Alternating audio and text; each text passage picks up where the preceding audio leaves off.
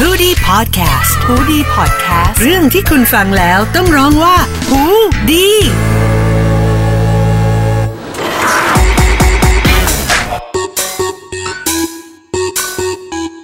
สวัสดีค่ะ ชาวมนุษย์ออฟฟิศทุกท่านนะคะ วันนี้เจอกันอีกแล้วค่ะ ทุกวันทุกวันอังคารนะคะ วันนี้ต่อจาก EP ที่แล้วค่ะ ที่เราพูดถึงในเรื่องของ New Normal ซึ่งหนึ่งในความปกติใหม่ที่เปลี่ยนไปของชาวมนุษย์ออฟฟิศนั่นก็คือ การกินค่ะ เราอาจจะมีการสั่งออนไลน์มากขึ้นนะคะ หรือว่าไปกินที่ร้านก็ต้องเว้นระยะห่างเพื่อสร้าง social dis- distancing นะคะ วันนี้ค่ะเราก็เลยจะมาพูดถึงการกินของชาวมนุษย์ออฟฟิศกัน ว่าเที่ยงเนี้ยกินอะไร เชื่อว่าทุกๆวันนะคะ พอเข็มของนาฬิกานะคะ ทั้งเข็มยาวเข็มสั้นเริ่มเข้าสู่เลข 12 นะคะคำถามของชาวมนุษย์ออฟฟิศที่เรามักจะได้ยินเสมอๆก็คือ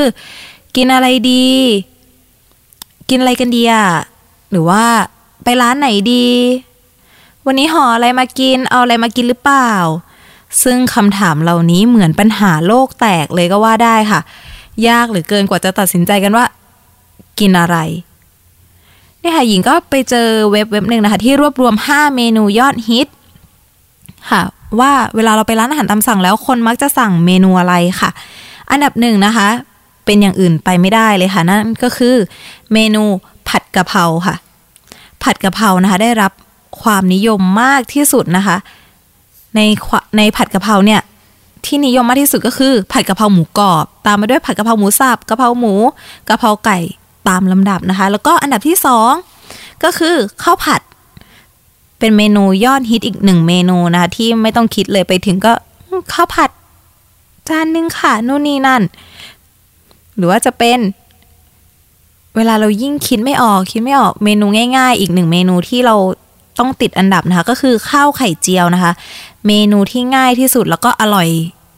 ง่าย หรือว่าเหมือนเมนูที่เราทำกินเองที่บ้านก็ได้ เลือกมาถูกเลือกนะคะ มาเป็นเมนูข้าวเที่ยงได้อีกหนึ่งเมนูค่ะ ส่วนอันดับที่สี่ค่ะ คือข้าวหมูกระเทียม เอาใจสำหรับคนที่ไม่ชอบกินผักนะคะ เพราะว่าหมูกระเทียมนี้ ผักน้อยเนาะแล้วก็ไม่เผ็ดมาก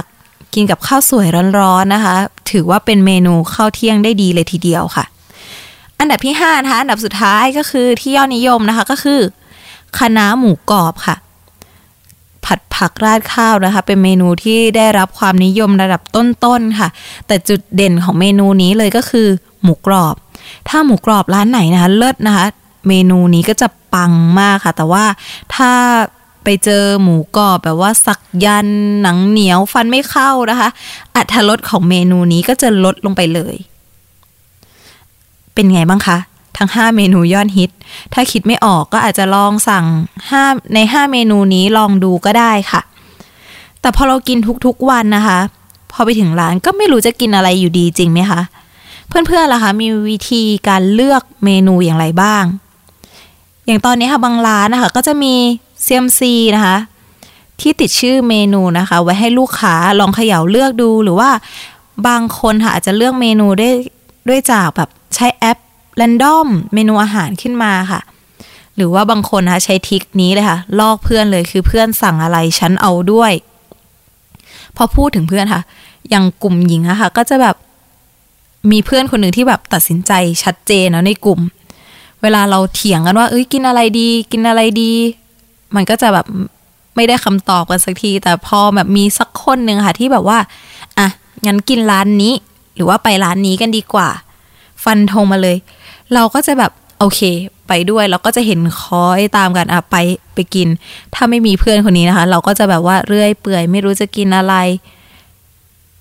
หมดเวลาพักเบรกของเราไป เสียเวลาไปกับ การคิดเมนูนะคะ หรือว่าเนี่ยค่ะมีบางแผนกใช้การเขียน ใช้การจับฉลากค่ะ เขียนชื่อเมนูอาหารหรือว่าชื่อร้าน